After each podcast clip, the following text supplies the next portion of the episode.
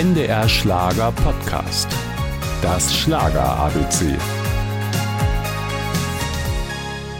Ich bin die mit den zwei Namen. Ja, ein Vorname und ein Nachname. Helga Hahnemann, hat ja schon so oft gesagt, wa? Jetzt kommt dein Süßer. Ob sie als Erna Mischke, Ilse Gürtelschnalle oder Traudel Schulze auftrat. Die Hahnemann, die am 8. September 1937 in Berlin zur Welt kam, unterhielt ihr Publikum auf höchstem Niveau, selbst schon als Schulkind. Und damals war mein Repertoire Schiller. Die Glocke von Schiller, festgemauert in der Erde steht, die Form aus Lehm gebrannt.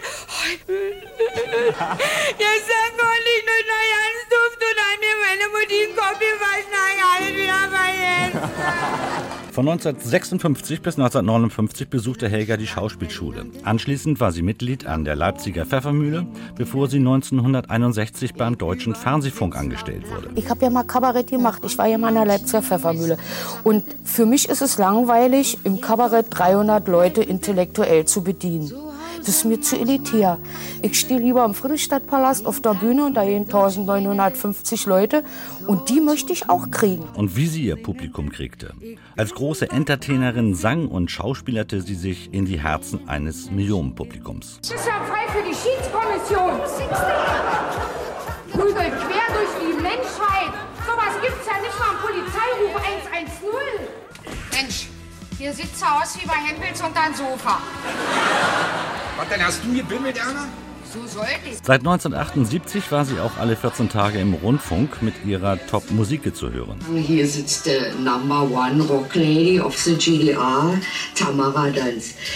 Tamara, sag's mal bitte hier ordentlich guten Morgen zu den Hörern. Guten Morgen. Sollen Sie überhaupt zu hören? 5-mal moderierte sie den Kessel Buntes, 3 Langspielplatten veröffentlichte sie bei Amiga und wurde mit Preisen nur so überhäuft. Unvergessen ihre Sketche mit Alfred Müller, Roberto Blanco oder Walter Plate und natürlich ihre Hits. Am 20. November 1991 verstarb Helga Hahnemann, von allen auch liebevoll Henne genannt, an Lungenkrebs. Ich bin, wie ich immer war, Big Helga aus der GDR. Wenn ich so in mein kleines Rundfunkstudio sitze mit meinen Stereo-Ohrenwärme auf dem Kopf, dann denke ich manchmal, wer weiß, ob das überhaupt einer hört, was du da so von dir gibst. Aber sehen Sie, so kann man sich täuschen. NDR Schlager Podcast. Das Schlager ABC.